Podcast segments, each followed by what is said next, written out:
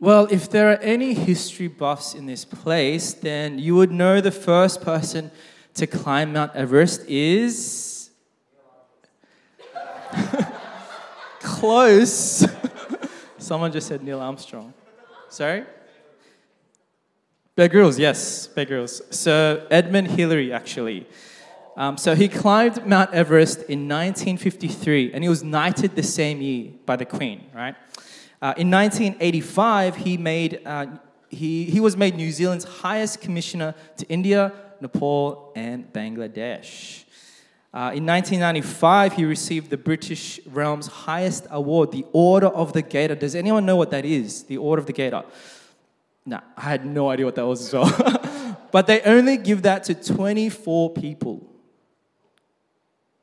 So, despite all these achievements and awards, there's, there's one story which Australian author and pastor John Dickson shares with, um, with us that shows Sir Edmund Hillary's humility, right? So, one of, uh, on one of his many trips back to the Himalayas, uh, Sir Edmund was spotted by a group of tourist climbers. Uh, they begged for a photo with him, the great Sir Edmund Hillary, right? So they, they handed him an ice pick, and so they said, uh, Can you just please look the part? And as they set up for the photograph, um, another, another climber passed the group, not recognizing that it was Sir Edmund Hillary holding the, um, the axe, the ice pick. So the climber passed him and he said, Hey, excuse me, that's actually not how you hold the ice pick. Let me show you. Everyone stood around in amazed silence as Sir Edmund Hillary thanked the man, let him adjust the ice pick, and happily went on with the photo. Uh, just like how we see Sir Edmund Hillary's humility, today what we're going to see is, uh, is in Philippians 2 the Apostle Paul's call for Christians to live in humility. We're going to see what, uh, we're going to see that when we look at Jesus, when we realize who he is, what he's done for us, we can't help but be humbled. So today our passage is from Philippians 2 1 to 11. If you've got your Bibles there, uh, open up there, or it's going to be on the screen at the back. Verse 2 Therefore, if you have any encouragement from being united with Christ, if any comfort from his love, if any common sharing in the Spirit, if any tenderness and compassion, then make my joy complete by being like minded, having the same love, being one in spirit and of one mind. Do nothing out of selfish ambition or vain conceit. Rather, in humility, value others above yourselves, not looking to your own interests, but each of you to the interests of the others. In your relationships with one another, have the same mindset as Christ Jesus, who, being in very nature God, did not consider equality with God something to be used to his own advantage. Rather, he made himself nothing by taking the very nature of a servant, being made in human likeness. And being found in appearance as a man, he humbled himself by becoming obedient to death, even death on a cross. Therefore, God exalted him to the highest place and gave him the name that is above every name that at the name of Jesus, every knee should bow in heaven and on earth and under the earth, and every tongue, uh, every tongue acknowledge that Jesus Christ is Lord, to the glory of God the Father. Amen. Well, last week in chapter 1, we saw the Apostle Paul give thanks and uh, comforting the Philippian church. We saw how boldly he exclaimed, To live is Christ, and to die is gain. And we also saw his exhortation, right, and his command to the Philippian church to live in a manner worthy of the gospel. In chapter 2 today, uh, the apostle Paul continues his encouragement to the church, right? He continues his encouragement to the church for unity. But there's a specific command that he advises, and it's this in the words of uh, Christian pastor J.I. Packer be unified by being humble and caring looking to Christ as the perfect example of humble servanthood in his incarnation, crucifixion, and exaltation. What's he saying here? He's saying that true humility comes only by looking at Jesus. So, chapter 2 is the call for every Christian to live in humility. And what does, and Paul doesn't just leave us there, right? He doesn't just say, live in humility and that's it. But he points us to Jesus, the humble king he says, Look to Jesus for your example of humility. And so today we're going to see three things from the passage that shows us the humble nature of Jesus. Number one, Jesus the two in one. Jesus fully human, fully God. Number two, Jesus the suffering servant. And number three, Jesus the name above all names. But before we get to these points, right, we need to define humility because your definition of humility, my definition of humility, the Bible's definition of humility, it may be all different. Verse 3 and 4 says, Do nothing out of selfish ambition or vain conceit. Rather, in humility, value others above yourselves, not looking to your own interests, but each of you to the interests of the others. What does Paul mean by humility? Well, let's start with what it isn't. Humility isn't insecurity, right? It's not low self esteem or being a pushover. Jesus wasn't a pushover, but he confronted people in their sin. He humbly loved them enough to talk, to, to tell the truth. Paul knew who he was, he wasn't afraid of being truthful in love. Humility isn't indecisiveness, it's not inactivity. It's not playing it safe and it's not hiding your talents in the ground. That's not what the Bible says humility is. But the Bible shows us that Jesus is the ultimate standard for biblical humility, right? He depended on God's mercy. He was unconcerned for power, prestige, privilege, position, and he obeyed God's word. And that's why Paul in this chapter is pointing us to Jesus. That's why he's telling us to have the same mindset as Jesus in verse 5. To have the same mindset of Christ means knowing the mind of Christ. Let me say that again. To have the same mindset of Christ means knowing the mind of Christ. So, how do we know the mind of Christ?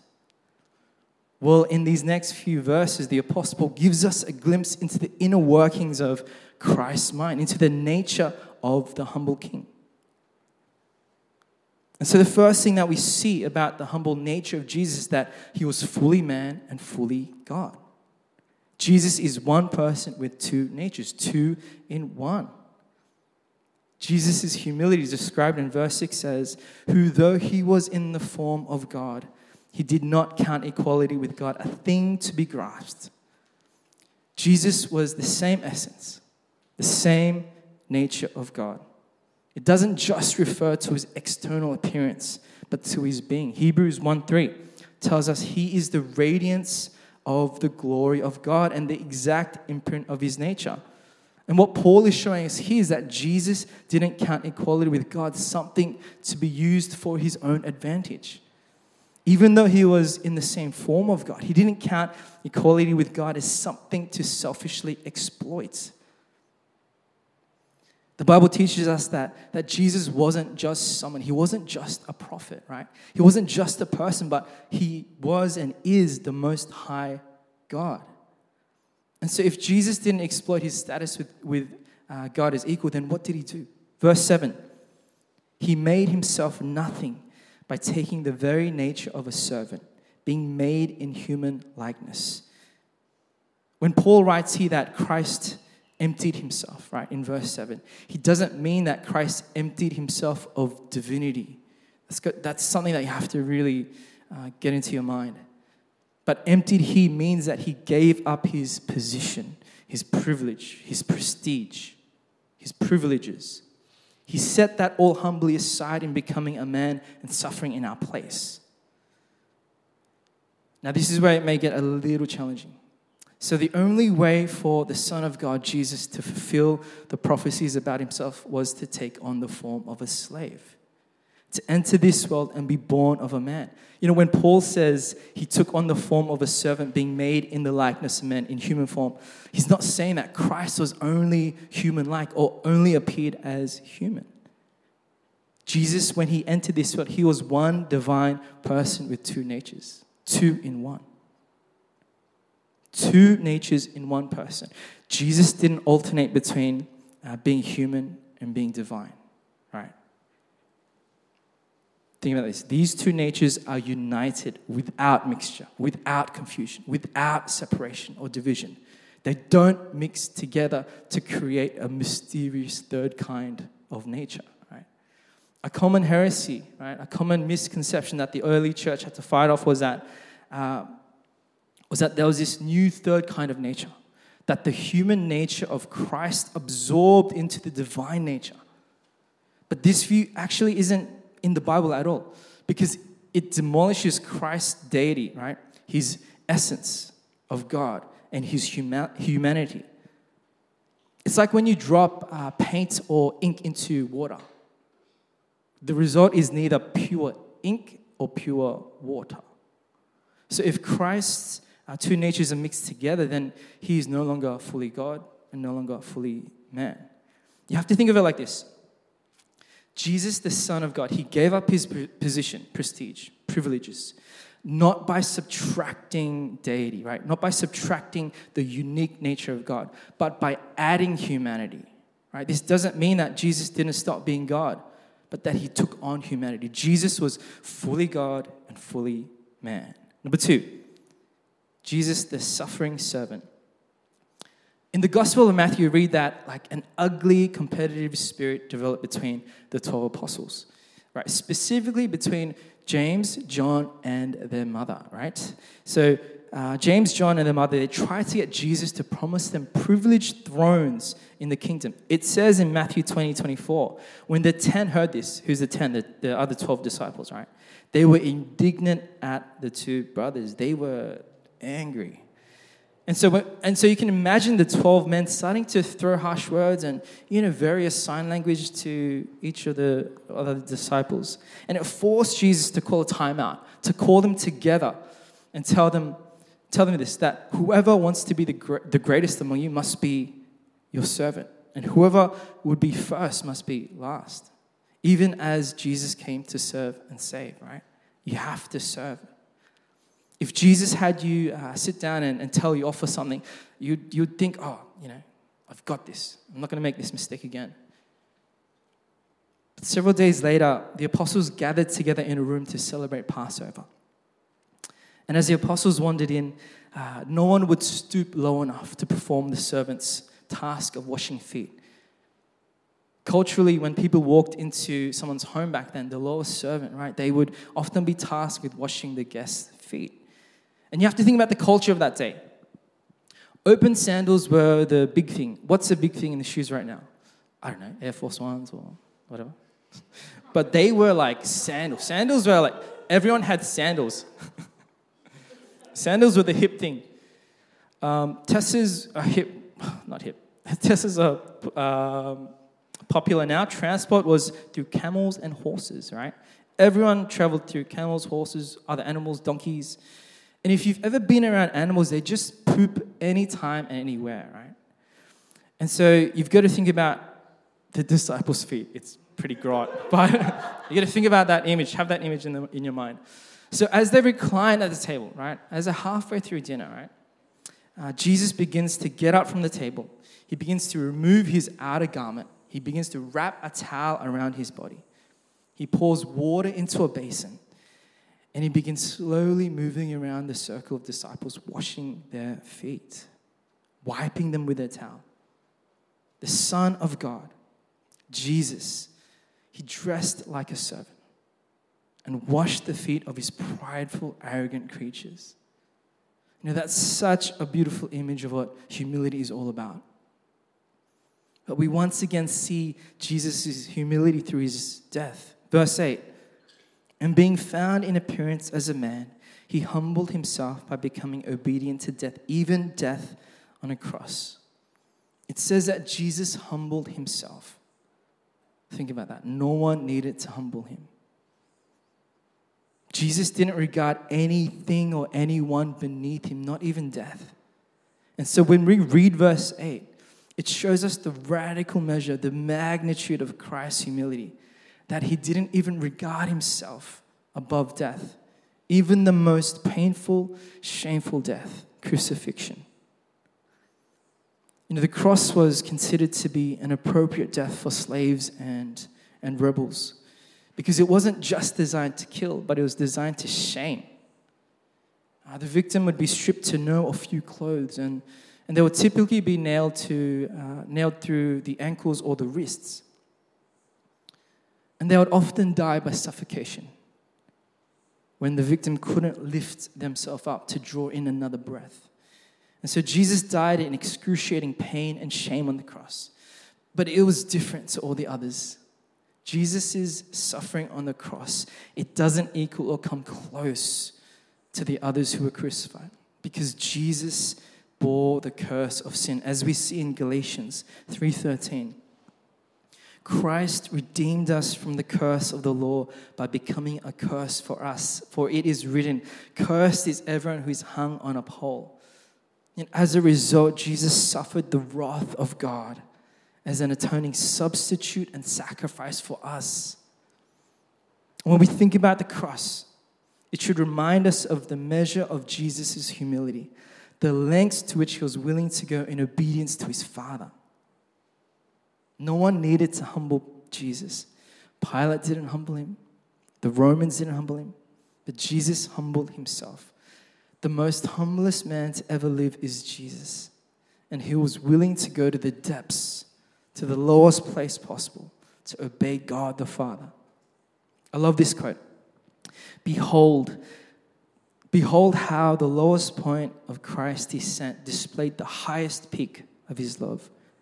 Jesus went from the highest place of heavenly blessing to the lowest place of earthly curse death on a cross. What does this mean? It means that Jesus had to come to us, to where we were, in order to rescue us. If someone falls into a hole or a pit, we don't go meet them halfway. One author says it like this Our rescue from sin and death required Jesus to go all the way to where we were, enslaved in complete condemnation. The Son of God left the courts of heaven and laid aside his crown to bear the dreadful curse on the cross. And so when we look to the cross, it makes sense to why Paul is telling us to do nothing from selfish ambition or conceit, but in humility count others more significant than yourselves. This is why Paul is telling us to have the same mind as Christ. Because humility is the path for living a life worthy of the gospel. And we won't get far if we keep our eyes on ourselves or looking at each other. And so we need to keep our focus and our gaze fixed on Jesus and the work of Jesus. Because when we see Jesus, we see that he was the ultimate act of humility. Without Jesus going to the cross for us, we would still be trying to earn our way to salvation. Number three, Jesus, the name above all names. Verse 9 to 11 reads Therefore, God exalted him to the highest place and gave him the name that is above every name, that at the name of Jesus every knee should bow in heaven and on earth and under the earth, and every tongue acknowledge that Jesus Christ is Lord to the glory of God the Father. Whenever you're reading your Bibles, Whenever you see the word therefore, you have to ask yourself, what is it there for? Right? Because Paul is trying to show us something magnificent. He's trying to show us something amazing. He's saying, guys, don't miss this next bit. And so in verse 9, we read that God exalted Jesus to the highest place and gave him the name above every other name. But why did God do that? Well, if you remember what Jesus said in Matthew 23 11, it makes total sense. Jesus said, The greatest among you shall be your servant. Whoever exalts himself will be humbled, and whoever humbles himself will be exalted. Was this not what Jesus did for us? He lowered himself to the place of a servant. He humbly took on the nature of man, and he was obedient to death. But in doing so, God exalted him to the highest place and gave him the name above all names. But what was the event that kicked off Christ's exaltation? It was the resurrection? The great message of the resurrection is that he lives, that Jesus lives, that the grave couldn't hold him down. Jesus defeated death and sin through his resurrection. But it wasn't just that, but after Jesus' resurrection, he ascended to the right hand of God the Father. That's Acts 2:33. And in Hebrews 1:3, it says that after he had provided purification of sins, He sat down at the right hand of the majesty in heaven, where he now rules. Paul is trying to show us that yes, Jesus is the ultimate example of humility, but he's pointing us to see that Jesus reigns. He rules and reigns over every detail of life, and the one in this life and the one to come. You know, I know in this room, every single one of us, we're either coming out of a storm, we're going into a storm, or we're currently in a storm. And the truth is that the truth that we have to hold on to is that every aspect of life, whether good or bad, is in the complete control and reign of Jesus, including the storms that we're going to face in 2023. But even more than that, a time is coming when every sphere, heaven, earth, under the earth, will acknowledge the, the universal reign of Jesus. One, one commentary puts it like this The realm of God and the angels, heaven, the realm of humanity, earth, and the realm of the underworld with the demons and the devil under the earth will all acknowledge the universal reign of Jesus. All will bow. No sphere is exempt. Verse 10 and 11 says this that at the name of Jesus, every knee should bow in heaven on, and on earth and under the earth, and every tongue acknowledge that Jesus is Lord to the glory of God the Father. Think about this the phrase in heaven, on earth, and under the earth. It refers to every single being in the universe. In heaven, angels, angelic beings. On earth, every earthly inhabitant, you and me, human beings. Under the earth refers to uh, dead human beings and fallen spirits, the devil. One author says it like this No knee in the universe is excluded, be it human, angelic, or demonic. This means that some will bow with spontaneous ecstasy, others with, with grudging mourning and shame. But you know, Paul doesn't just come up with this amazing verse by himself, but he's actually drawing it directly from Isaiah 45. He says, By myself I've sworn, from my mouth has gone out in righteousness a word that shall not return. To me, every knee shall bow, every tongue shall swear allegiance. You know, and this entire chapter is about God declaring his sovereign rule in, in history and salvation. And so when God declared that every knee will bow and, t- and every tongue confess in Isaiah, right, this means regardless of whether you believe in God or not, regardless of your spiritual state, you will bow your knee to Jesus. The passage is also telling us that every tongue will confess that Jesus Christ is Lord. This is not just for the Christians who confess Jesus as Lord. You know, have you thought about why we gather on a Sunday? Why we do what we do on a Sunday? Why we gather and worship and confess that Jesus is Lord? Well, it's a foreshadow, right? It's a foreshadow of what is to come, what we're going to do. We're anticipating what every single being in the universe will do. When Jesus returns, every tongue in all creation will confess that Jesus is Lord. Every believing heart will shout and cry at the top of our lungs in song and voice that Jesus is Lord. And every unbelieving heart will confess it too, but in submission and despair. Even Satan and the fallen angels will do it. Their knees will bow and their tongues will confess that Jesus is Lord. How crazy is that? The question for us today is which side are you on? Which side will you be on? Will you be confessing out of joy or out of submission? Because on that day, every soul from every age will confess. And we can't forget that the only reason why we even get to make this choice is because Jesus humbled himself to the lowest point possible. So, what does this all mean for us today? How are we meant to live humbly? How are we meant to be humble? Well, the Apostle Paul gives us one part of the answer in verse 3. He says, do, not, do nothing out of selfish ambition or vain conceit.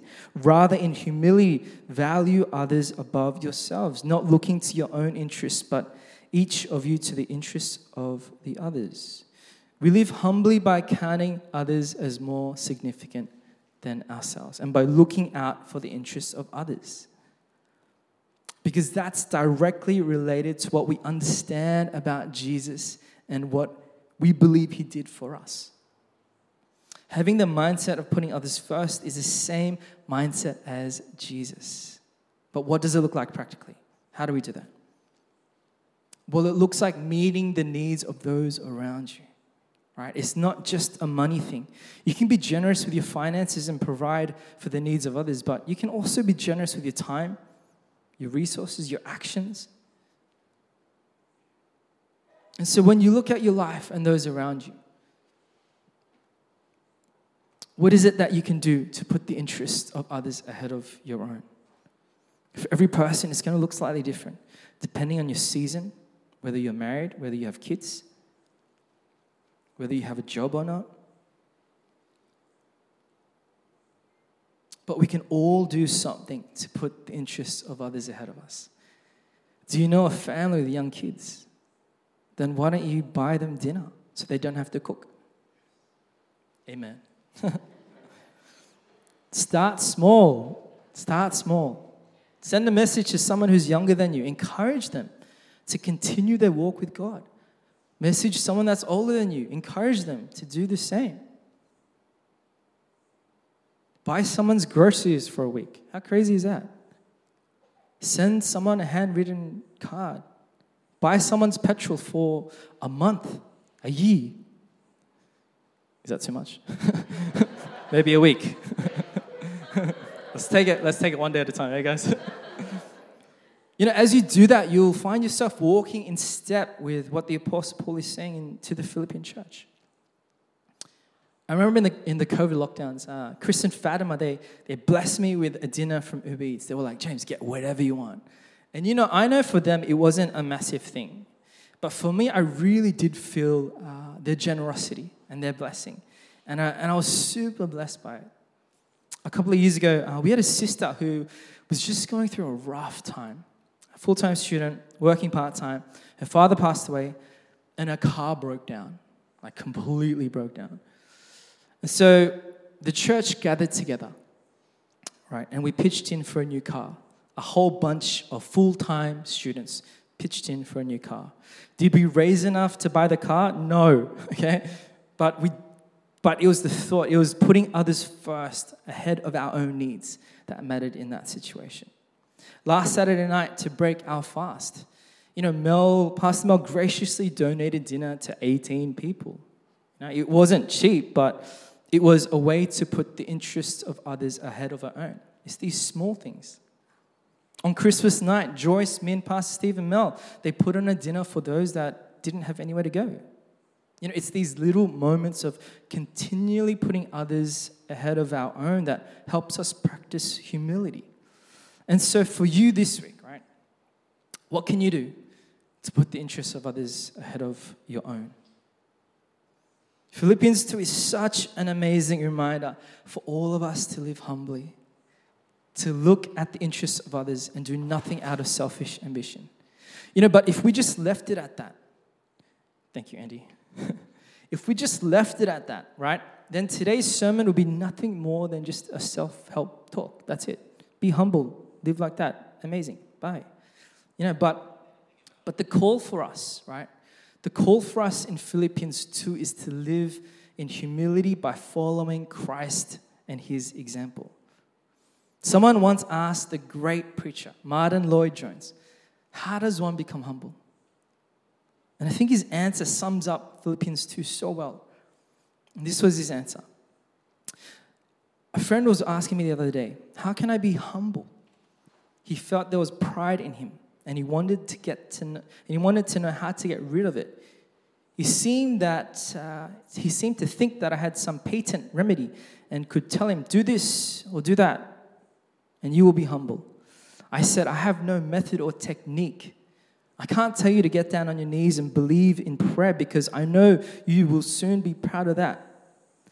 There's only one way to be humble, and that is to look into the face of Jesus. You cannot be anything else when you see him. That is the only way. How good is that? This is the first step of humility. All the other stuff of doing good and putting others first is great and it's needed, but it's an effect, it's a result from looking into the face of Jesus. Because humility is not something that we can create in ourselves, right? Rather, you look at Jesus, you realize who he is and what he has done, and you are humbled. We must first behold one who was high above all and yet didn't regard anything as beneath him in saving us. You know, just as we saw in the upper room during the Last Supper, Jesus, the Son of God, the name above every name, the Prince of Peace, the Good Shepherd, the Word, the Light, the Lamb of God, the Bread of Life, Wonderful Counselor, Emmanuel. He kneels down, takes off his outer garment, puts on a servant's towel, and he begins washing the feet of the disciples. Jesus took off his royal robes and put on the servant's towel to die for you and for me. This was the ultimate act of humility. Let's close our eyes in prayer.